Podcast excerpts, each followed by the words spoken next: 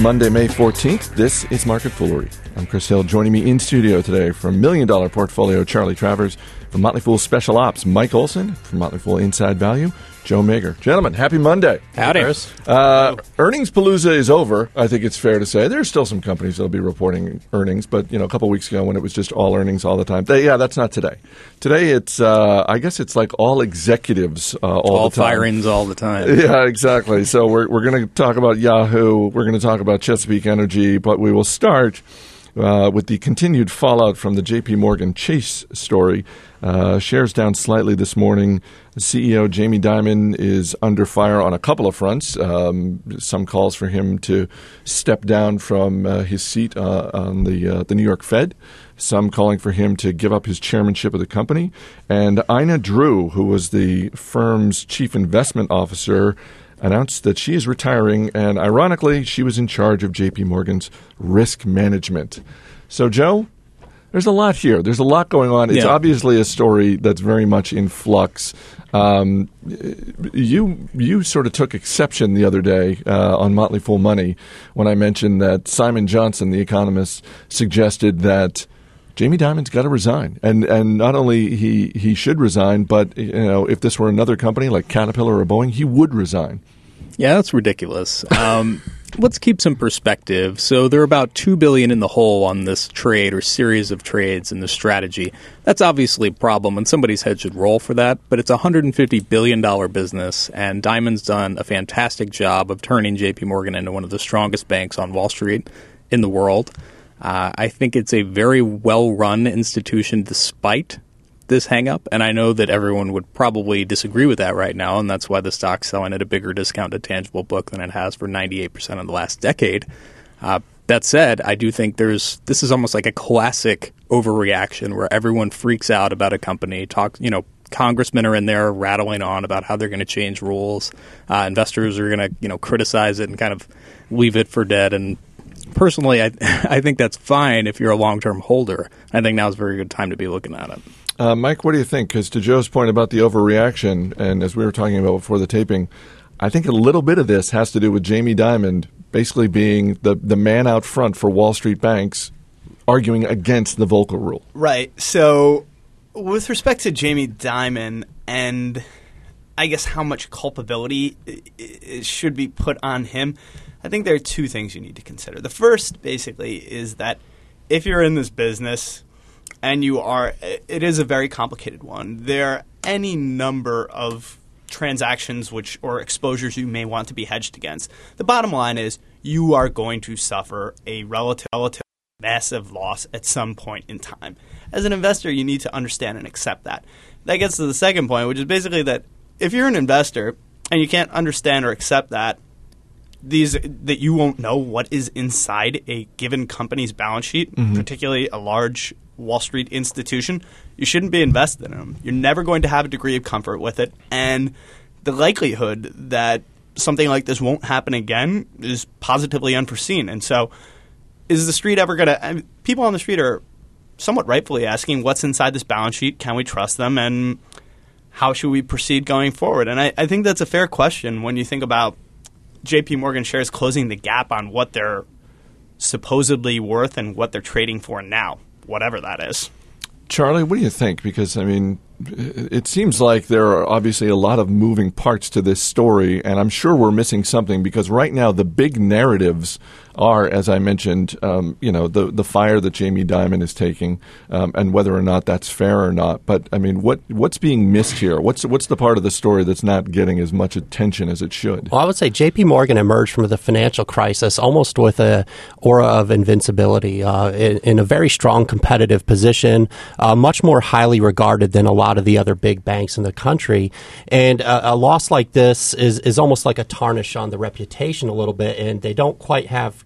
Uh, the the standing on the pedestal that they may have had before, and you know, it, almost like they're human after all. Um, but I, I agree with Joe's comment. You know, in the in the grand scheme of things, this is going to be a bump in the road, and five or ten years from now, it'll be totally forgotten. Uh, I know how you really don't like to ever agree with Joe, so I, I appreciate you stepping up and sharing that. Yeah. Um, uh, Joe, back to the narratives. I mentioned uh, Ina Drew, the chief investment officer. She's stepping down, taking her place. Uh, a guy named Matt Zames. Um, who the only thing I know about him is uh, what I read this morning, which is that among his jobs in the past, he was a trader for long term capital management, the hedge fund that famously went belly up in the late 90s. Um, again, that seems like if you're JP Morgan Chase and you're saying, hey, we've, we've, we've got a, a new person in charge of our risk in, uh, management this might not be the best choice. Yeah, well, you could say he knows more about risk management than anyone else they could bring in. And I was you know, going to say tail risk. He knows it now. right? I mean, this guy cut his teeth there as a trader. He wasn't John Meriwether running LTCM. I think it's a little. There are a lot of jokes in the Twitter sphere about this today, and it's just an easy joke to make today. But just because somebody worked at a firm that went belly up 12 years ago you know a complete no name on the depth chart. I don't think that has anything to do with his ability to you know manage assets at JPM today. That that gets to kind of a more a broader question in the investment profession. Would you rather have somebody work for you that has made mistakes and learn from them, or somebody that has not made any mistakes and believes they never will make a mistake? The reality is, you're going to screw up if you make investments, and if you screw up and you learn well, that's actually that might actually make you more valuable in the long run. Speak for yourself, chump.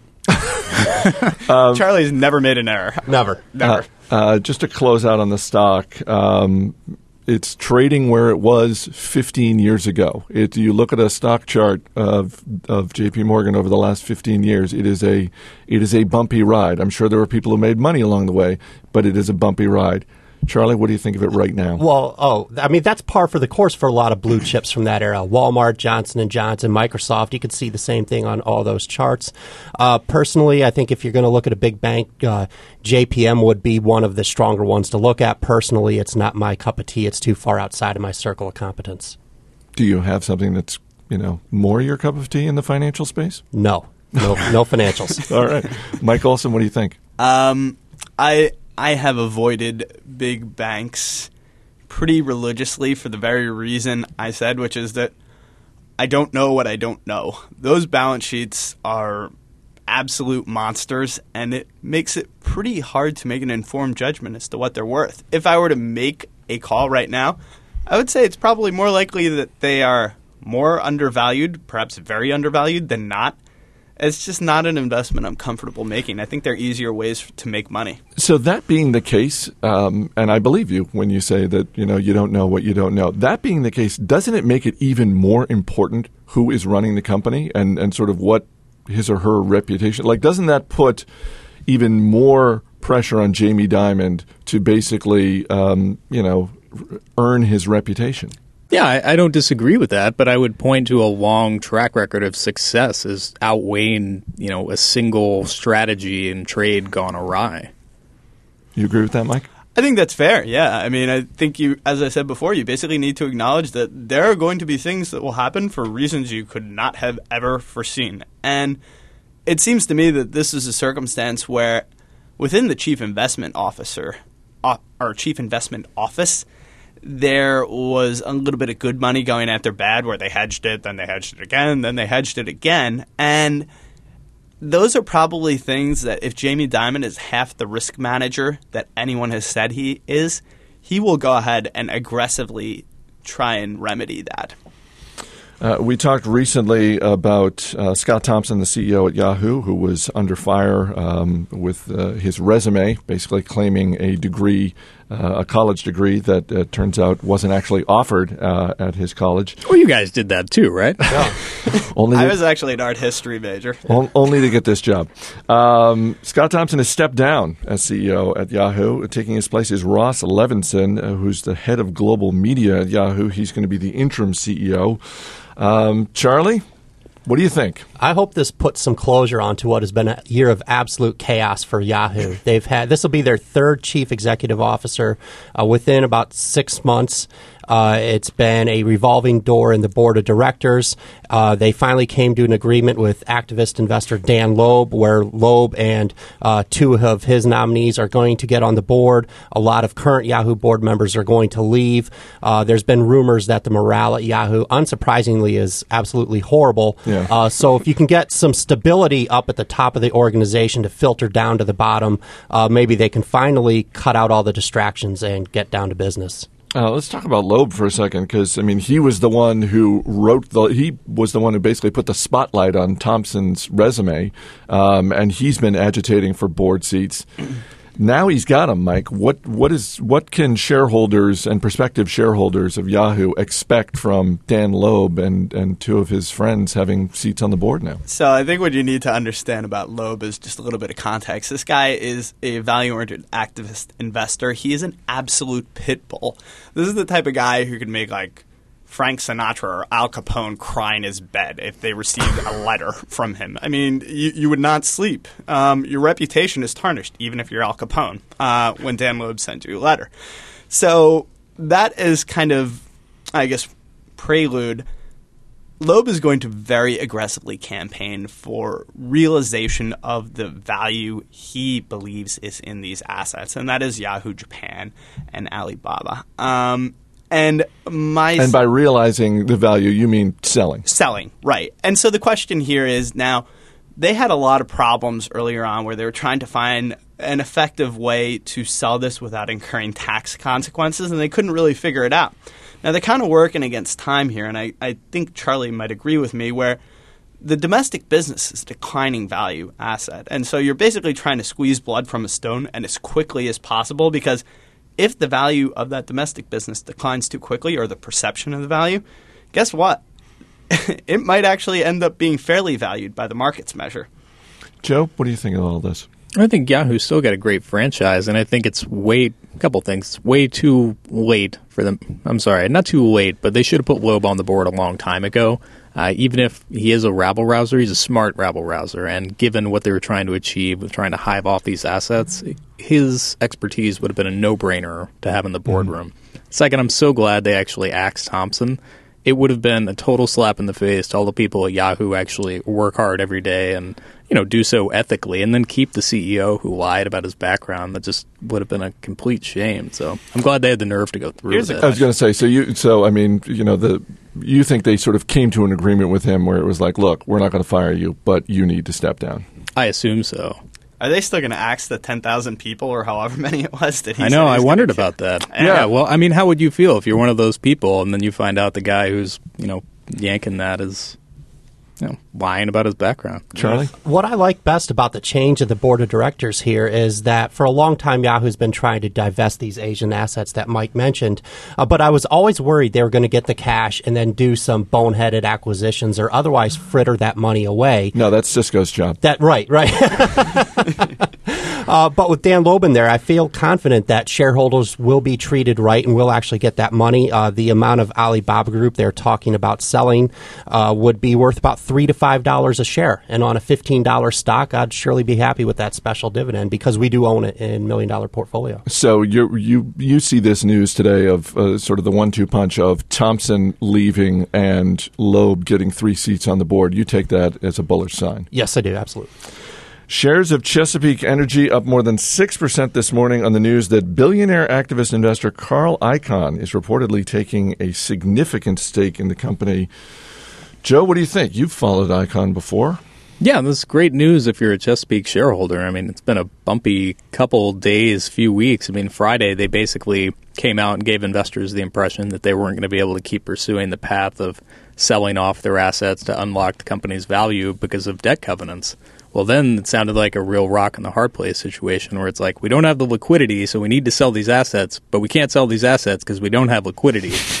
That's a real problem. Uh, And yet, we need to keep, keep spending billions to drill. Exactly. It all makes sense. You just make it up in volume. But yeah, they were in a bit of a tight spot. I do think they're still in a tight spot, but with Icahn stepping in, I do think there's a catalyst for change there. And as far as change specifically, it's probably Aubrey's head. I'm not sure how much longer he can actually stay in control of this company. I mean, it's hilarious to think that people are talking about Jamie Dimon being called out at J.P. Morgan when this guy is still running Chesapeake.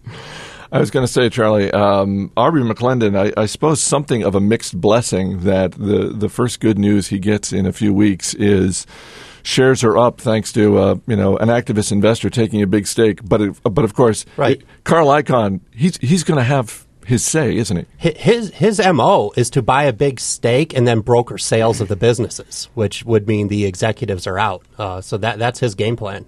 Yeah, well, he's been in the stock before, and he was the one who was actually pushing for them to unlock value by selling off a lot of these assets previously. And honestly, part of the reason we sold at IV was that was a catalyst for change, and the stock price ran up quite a bit. And Icahn pieced out, and we pieced out too.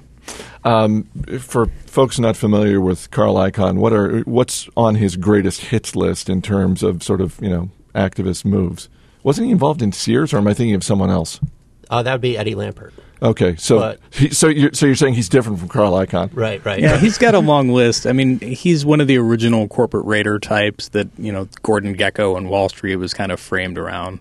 I mean, he's been involved in everything from airlines to biotech companies. He has really unlimited reach. Uh, just to close out, I feel like Jason Moser should be in the room for this since he was the one who first raised this. But you look at Aubrey McClendon, you look at Jamie Dimon, and I mean, you literally look at them.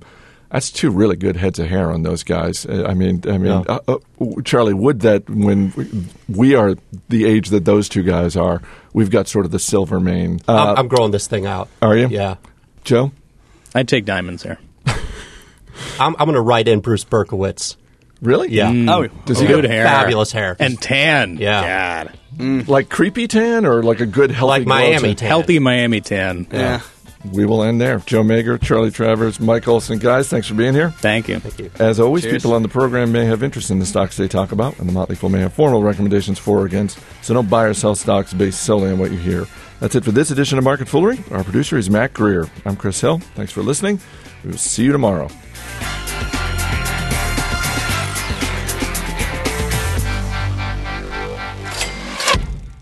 tomorrow Market Foolery. Creepy man crushes. Sunscreen is important, though. Yes, true. Sunscreen, very important. Healthy glow, something I will never have.